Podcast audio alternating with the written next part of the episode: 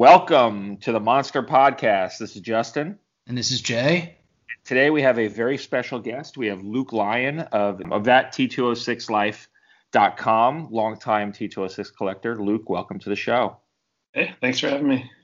Uh, Jay and Luke and I were just chatting about what we're going to cover, and we thought because Luke's old school, we might as well start with his collecting story, and he can let us know a little bit about how he got into this and where he ended up. Cool. Um, yeah, like I, I started collecting in 2010 about.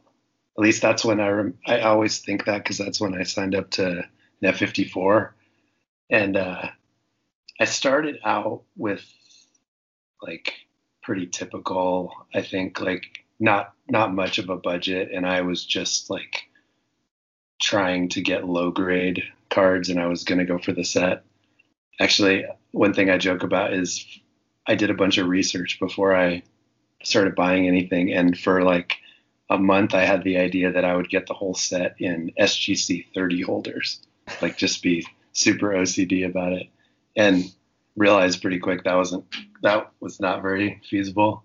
So anyway, I, I uh, like plugged along. I bet I was spending like 50 bucks a week, and like you know cards were a lot cheaper then, so you'd get like John McGraw in like fair condition for 30 bucks and a couple commons for like 25 bucks. And anyway, I like just plugged along and I got up to about 200 cards and realized that like I had a couple packages like sitting on my desk that I hadn't opened and I was just like losing interest kind of like I like I had a I had a package for like three weeks and I knew what it was. I can't remember what the card was, but I just hadn't even opened it. And so I I realized that I was kind of like just set collecting as a default. And that was when I I thought about it and was like, you know, I think these backs are pretty cool. And if I if I change what I'm doing and I sold a bunch of these, I could actually buy like a handful of,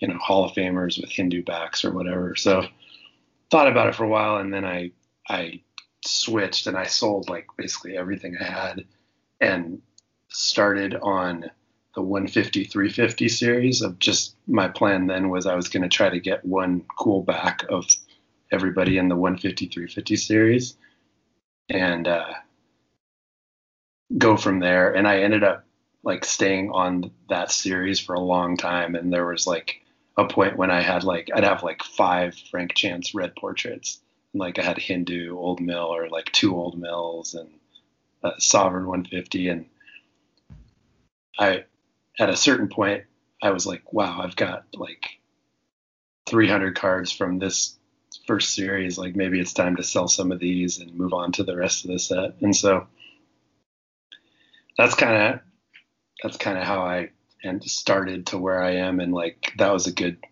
that was a good decision because that was about 10 maybe 9 10 years ago i did that and that you know my interest hasn't hasn't waned yet and um, i'm not going after the set i'm basically just going after cards i like and i figure someday maybe i'll just end up kind of close enough to a set that it'll make sense but for now i'm just targeting certain cards and kind of juggling the collection stuff cool stuff comes in. A lot of times I sell something that I like a little bit less.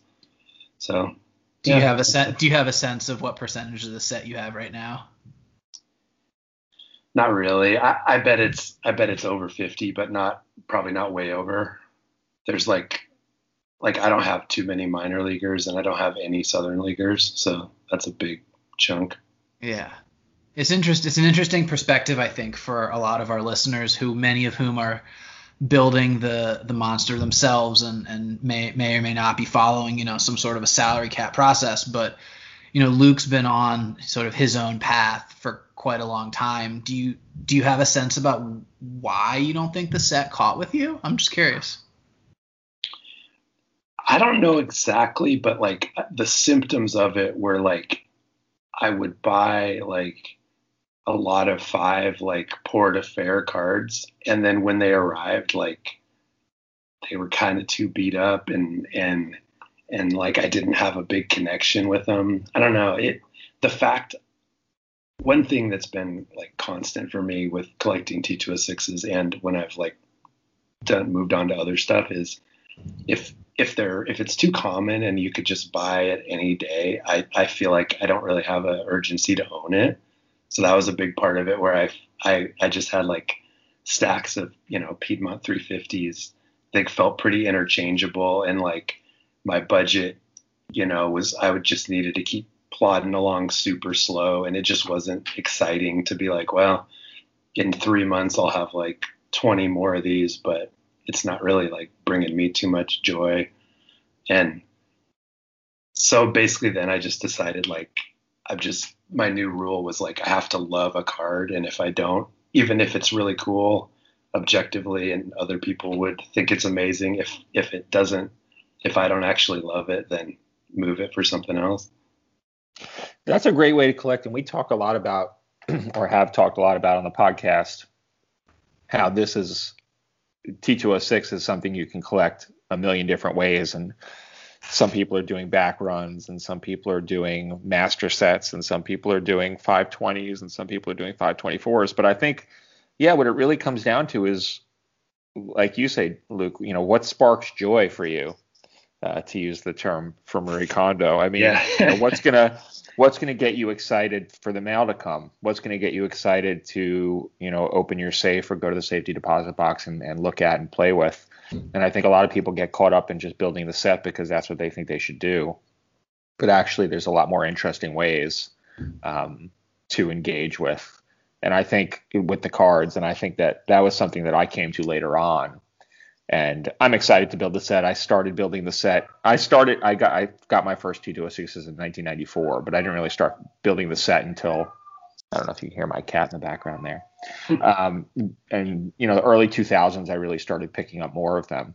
But the idea was always to build the set, and then along the way, you you know, take a detour, and I started upgrading the backs on my Hall of Famers or working on other back projects. But what was the? I'm curious what the back scene was like in 2010 when you were snatching up all these Hindus and other backs. Sounds like pretty easily versus certainly price wise and, and demand wise versus now.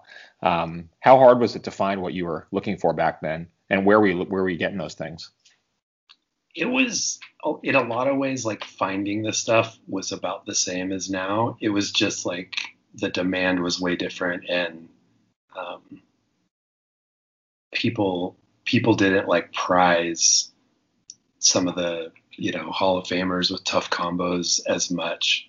Like, and it kind of rubbed off on me, unfortunately, too. Like, I I arrived to this point, like, I, I got a couple Cobbs recently, but as of like six months ago, I didn't have any Cobbs because my my outlook was kind of formed way back then, and it was like it's like, oh, you know, these are these are just available, and like, I want I want my red Cobb to have like a Cycle 460 back or tougher. You know, maybe I'll find a Lenox. and I just passed up, you know, tons of affordable Tolstoys and you know Sovereign 350s and stuff that would be really cool to have, but I just had this mindset of like stash away the super rare stuff and like you know it led me to to not really keeping any of the high profile Hall of Famers and kind of off track with that answer. But basically, it was like um, when something would show up to market, there would just be way less interest. And um, it really felt like there were about like five or 10 people actively collecting backs. One thing that's kind of interesting nowadays is there's tons of people like us who are on you know on the Facebook group and like active every day, like doing something with collecting every day. But back in like 2011, when I started collecting backs, like a lot of the guys who collected backs were, they were like just dabbling. Like they knew they had a lot of knowledge and they'd been doing it for like 20 years or 10 years or whatever, but they would like check eBay once a month and they would like post on their Net54 account like once a month. And so like when I started being like, like I need, I, I like feel compelled to like work on cards every day. Like I, there weren't too many people doing that at the time, and so by just being on eBay every day, I was finding uh, I was finding a lot of like underappreciated stuff at good prices, and early on, I I uh, you know stashed away a lot of the cool stuff I have now that just the price would be crazy. And the demand would you know somebody would want it more than me. When did you start to see things change? Honestly, I feel like when I met Jay was like right after that, I joined the Facebook group and realized that there were like a lot of people coming into the hobby and getting interested in backs. I would I would say like four years ago. It, I was gonna, say, I was gonna put that at like 20, 2018, maybe beginning of 2018. Okay. Something yeah. like that, give or take. That sounds about right. Yeah. I, what was happening around then that, yeah, that you think it caused the diff- the change?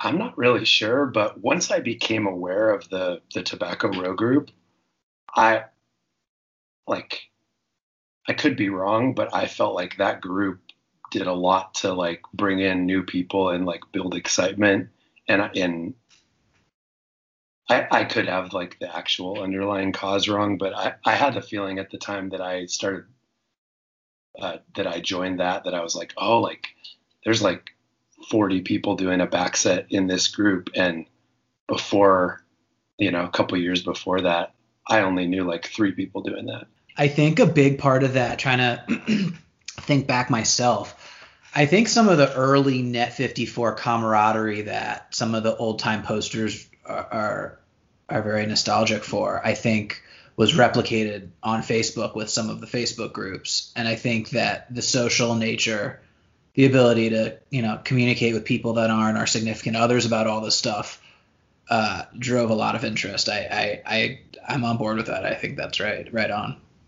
Yeah, and I mean it's it makes sense because that's fun. Like I check I check those you know I check that group every day pretty much. Yeah, I mean joining Tobacco Row meeting, joining that room, uh, definitely was game changing for me too in terms of not only meeting other people who shared my enthusiasm which was really great because I hadn't known anyone my entire life until I joined Tobacco Row who was really excited about tobacco cards the way I was. Um, so and then I think to Luke's other point about sort of the day-to-day nature, where I think many of the the set builders today are are, are similar, you know, daily collector and daily active in, in the collecting world. You know, the social nature is a huge huge component of that, just because if you're if you're doing this alone on an island, then you're going to lose interest and move on to other things. And like Luke said, maybe check in once a month. Yeah, I think that's exactly right. That that makes sense. That those guys like really liked it, but they didn't have much to do. You know, like you really love something, but there's just no outlet for it. You know. And and the show is once a month. You know, an in-person show with yeah. that camaraderie. Yeah, I collect. uh certain T207 backs, and I have like one person that cares about it, and we message each other like three times a year, and that's like that's what it would be like if you didn't have a, a community of people who thought the same stuff was cool. So, do you see a parallel between that sort of slightly narrower demand T207 back scene and, and what T206s were like a couple years ago? Yeah, definitely. They they come to market so much less, but but it's yeah, I think it's similar. It feels like there's about like five people who care. And that that's also to another interesting point that some of the stuff that is super super scarce, maybe not T206 related, but some of the odd issues that are crazy scarce, it doesn't often bring the crazy money because you know the money is a function of supply and demand, and T206 is sort of sit in this perfect storm where there's you know reasonable supply but tons and tons of demand. Yeah, it's it's definitely unique in a ton of ways, and that's that's the biggest one. Luke, what were some of the things that you were paying attention to early on that you're you're happy you were you're paying attention to uh, in terms of scarcity and backs maybe, uh, and what are some of the things that you wish you were paying attention to that you weren't that you're now kicking yourself about? That's a good question. Um, the the things that have worked out really well was I so I had a pretty small budget, but I was I was devoting like a few hours a week to research, and I I like really wanted you know Carolina Brights backs, drum back, broadleaf 460 backs, but there was no clear path to making that happen. So I started to just look for inefficiencies in the market and like what was undervalued and my uh, basically it all centered on 150 350 old mills because most of the cool most of the hall of famers in the set are from are from the first series and most of the portraits at least most of the portrait hall of famers are from the first series and the old mills are usually lower pop than the hindu brown hindus and so basically it just was like a quick rule of thumb that i came to of like if you want the best back for a 150 350 subject you need the old mill. And i started at a time when there weren't a lot of people who cared about that. So like i ended up basically like old mill became like my favorite thing to collect. But it wasn't really because like that i loved the back specifically. It was that like i couldn't afford carolina brights and i found a way to collect rare stuff in my budget basically. And so i started i uh, actually at a certain point i switched my mindset from like one one card of every 150 350 subject with with some back to to like I was going to try for the whole old mill subset of the the first series. And um, it was a lot easier back then. There weren't a lot of people who who really cared. And you know I think to most people an old mill back was an old mill back and it it wasn't super interesting and then uh, the second part was this one is like not as big of a deal because it's sort of just about like the way that cards have appreciated in value.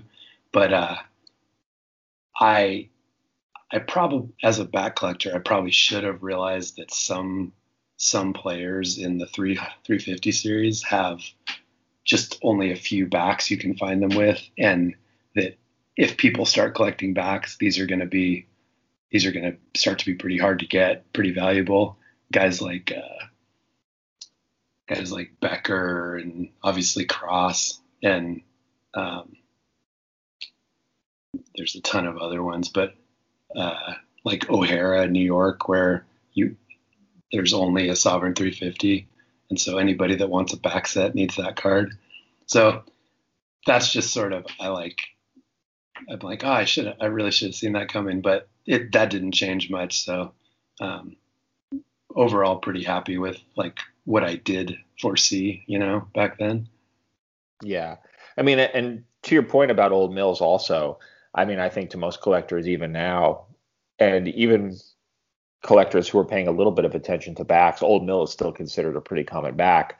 And it's not really until you dig in to population reports and you start to notice that. And when we did uh, our episode number seven, we covered how to use population reports to inform decisions and some of the benefits and also the drawbacks of the reports, their accuracy and all that. But it seems like you're using, you know, you're paying attention to data and using data to guide collecting decisions probably more than most collectors do, but it's paid off for you. That, that's one thing that I've always like. It's kind of been a while since I posted on any of those like Net54 threads where somebody's like, "I'm new to collecting," but for for a bunch of years I tried to help on all those, and one thing that helped me for sure was like I I just like spent way more time like trying to learn than than trying to buy early on. And I did I did I think I did kind of find some some cool niches that where I could afford something cool. Cuz it can it can be real daunting when you when you're like I'm going to collect the set but then you're going to do it the same way as everyone else. And like you just look around and so many people have a bigger budget than you. Like I think a lot of people probably quit if if they don't find their own way to like have something significant to them. And if it's just, you know, my collection's always to I'm always to like wish that I had a better one looking around for me, like finding a way for mine to be like special for me was important.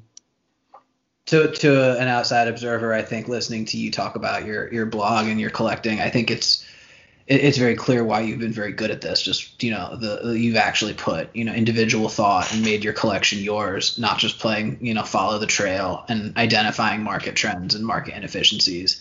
And I I think you know for some subset of collectors, I think that's what it's all about, and that that's really cool to hear. Um, people putting in a lot of effort and reaping reaping cool cards as rewards. Yeah, definitely. Yeah, you know, one thing, Luke, that you've covered on your site that I think might be, and we've spoken about, and I think might be useful to folks as they're looking to identify, you know, what the way they're going to engage in the set is and what might be special that other people haven't picked up on yet. Although as time goes on, there's less and less of that. Is the issue of aggregate and relative scarcity. And I wonder if you might just want to dive into that for a few minutes and explain what that means and how you can use it uh, for your collecting. Yeah, it's it's been a while since I read that article. I, I, I think what I what I was getting at was like kind of what we were talking about about old mills. Like old mills in general are considered pretty easy because there's so many 350 series and 350 460 series cards where an old mill is like it's just like a polar bear and people don't think too hard about it.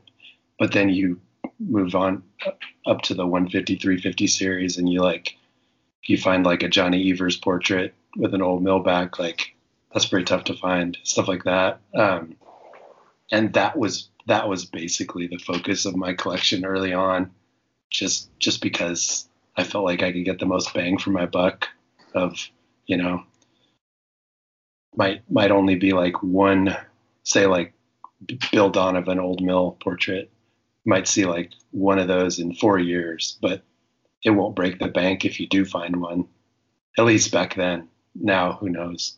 But uh, so that was that was kind of the idea was like where where is there some scarcity and some like some like legit rarity uh, within the set that that isn't apparent to the naked eye and you know that's one thing like if you everything's harder collecting nowadays than it was then. But if you if you don't have a huge budget, but you have like the will to to spend a bunch of time researching, you can you can use that to your advantage and, and find some cool stuff.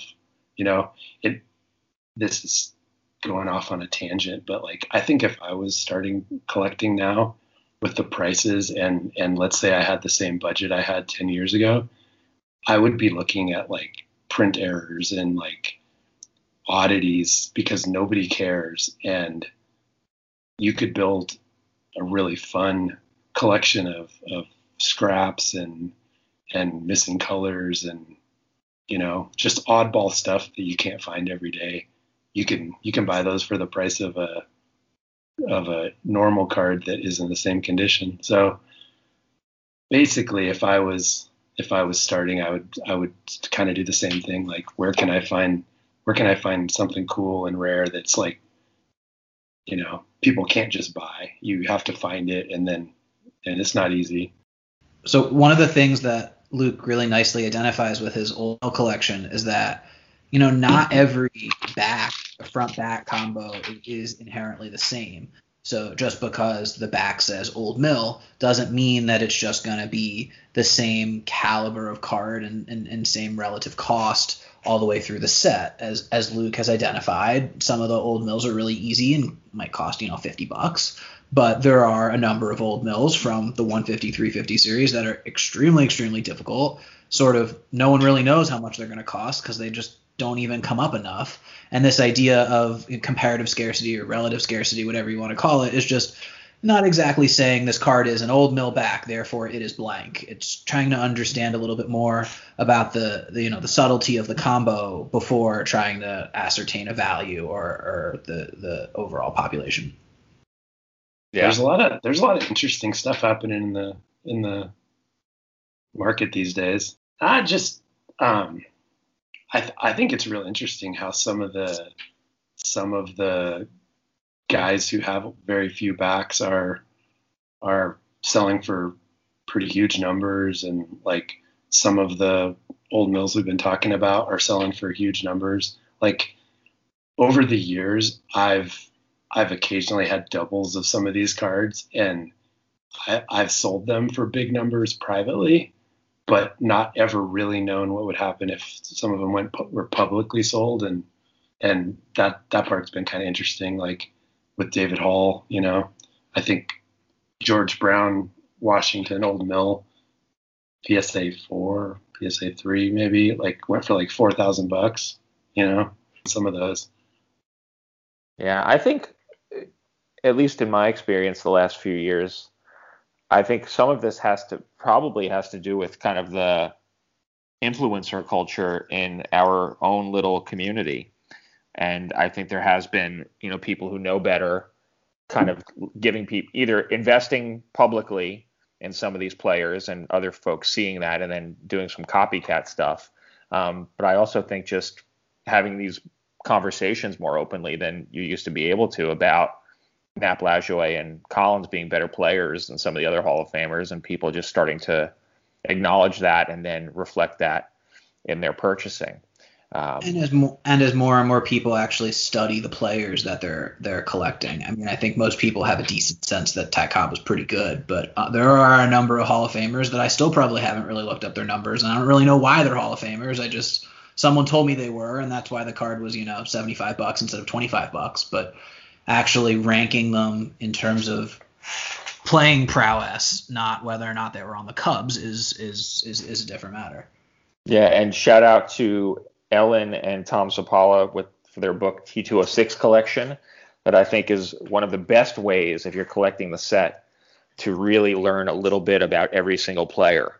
Um, full color photos. They don't give us any residuals for this, so we're just doing this because we feel I feel strongly about this book that it's a great way to engage with the set and learn about these players and yeah maybe understand why uh, Nap Lajoie should be worth more than a Fred Clarke, despite them both being in the Hall of Fame, for example.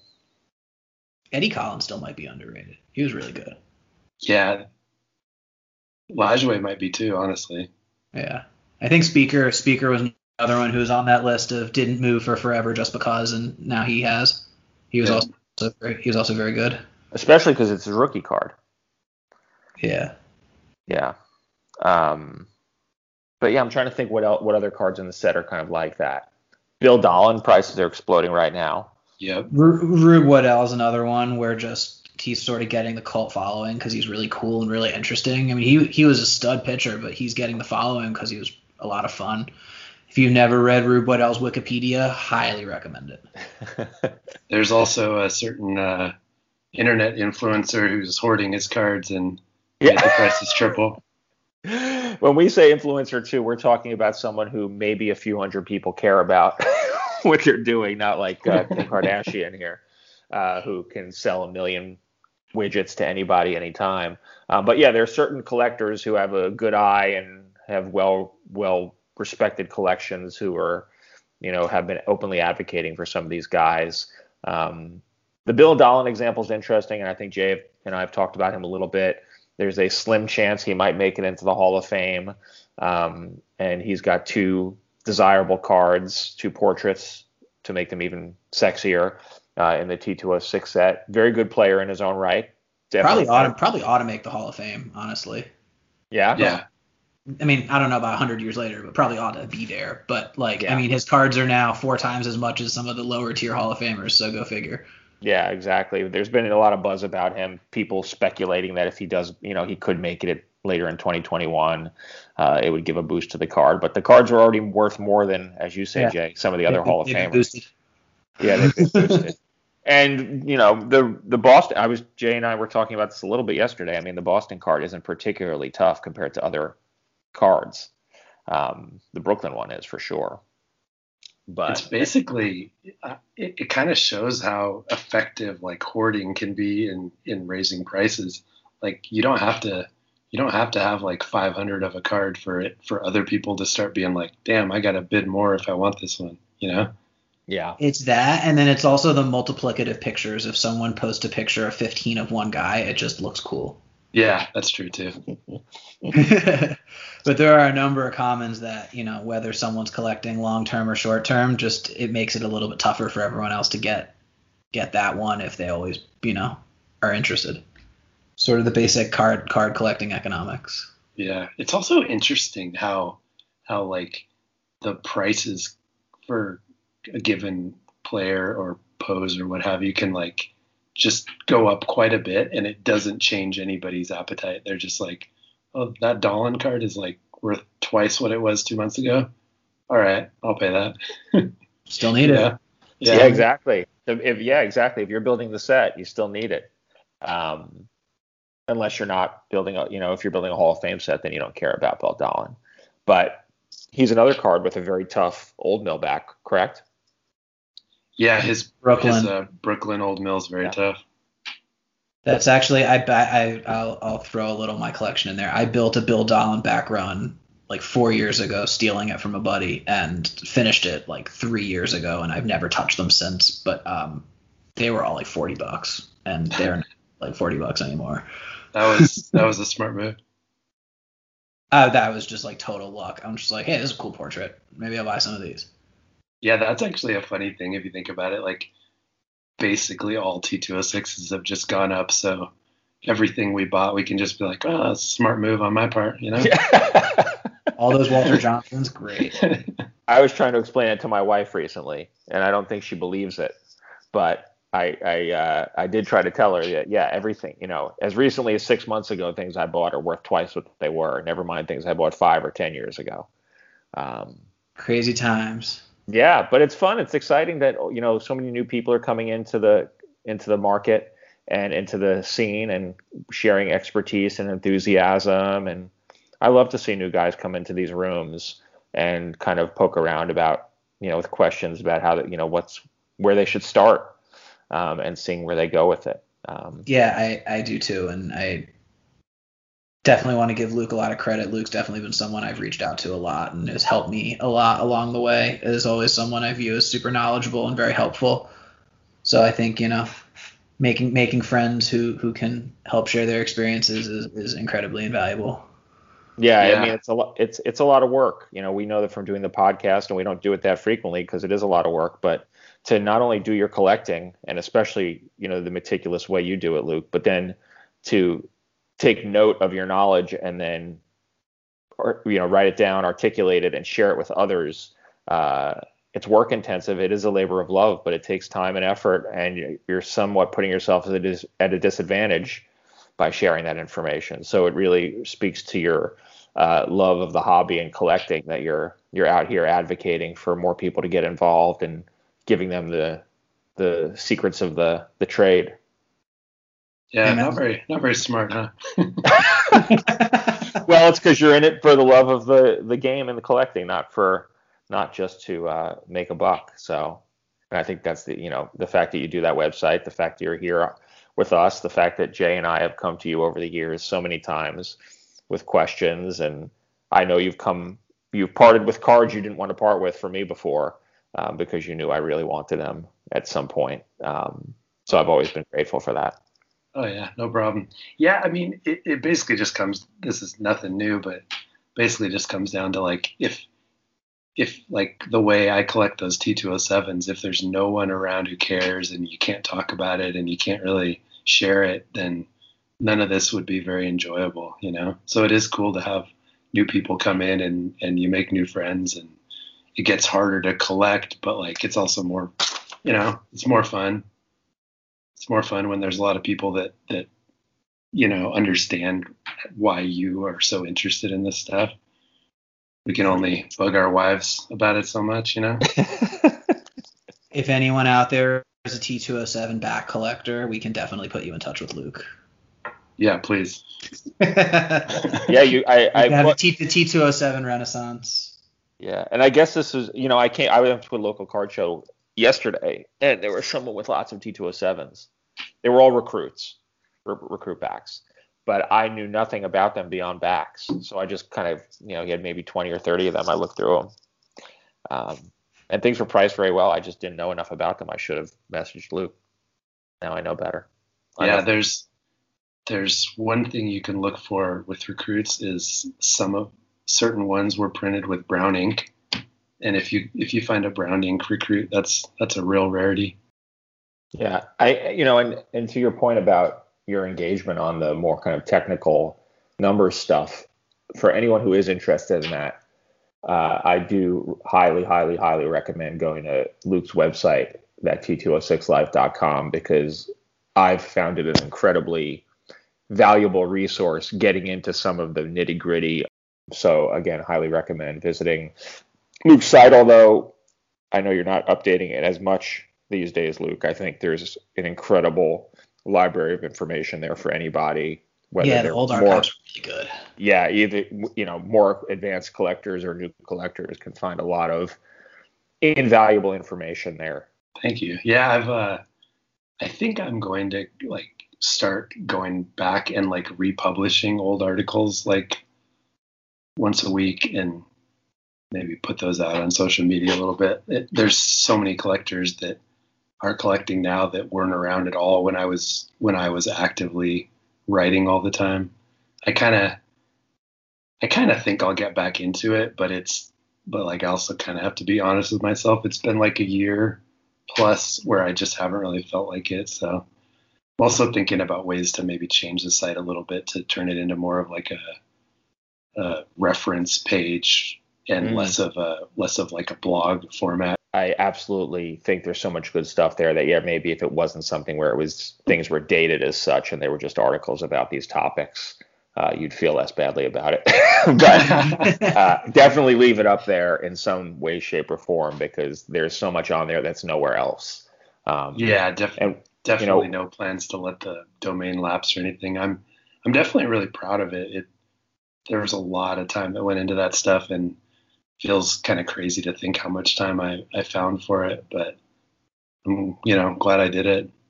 Okay. So we just want to thank our special guest, Luke Lyon, very much. We appreciate you taking the time to share your expertise and your experiences with us. Thanks very much, Luke. No problem. Thanks, guys. No, thank you. And please don't forget to visit that206life.com uh, on the web. Check out what Luke's got to offer there. Thanks for listening. We'll talk to you soon. Thank you for listening to the Monster Podcast. Don't forget to check us out online at themonsterpodcast.com and on social media at Facebook, Instagram, and Twitter. See you next time.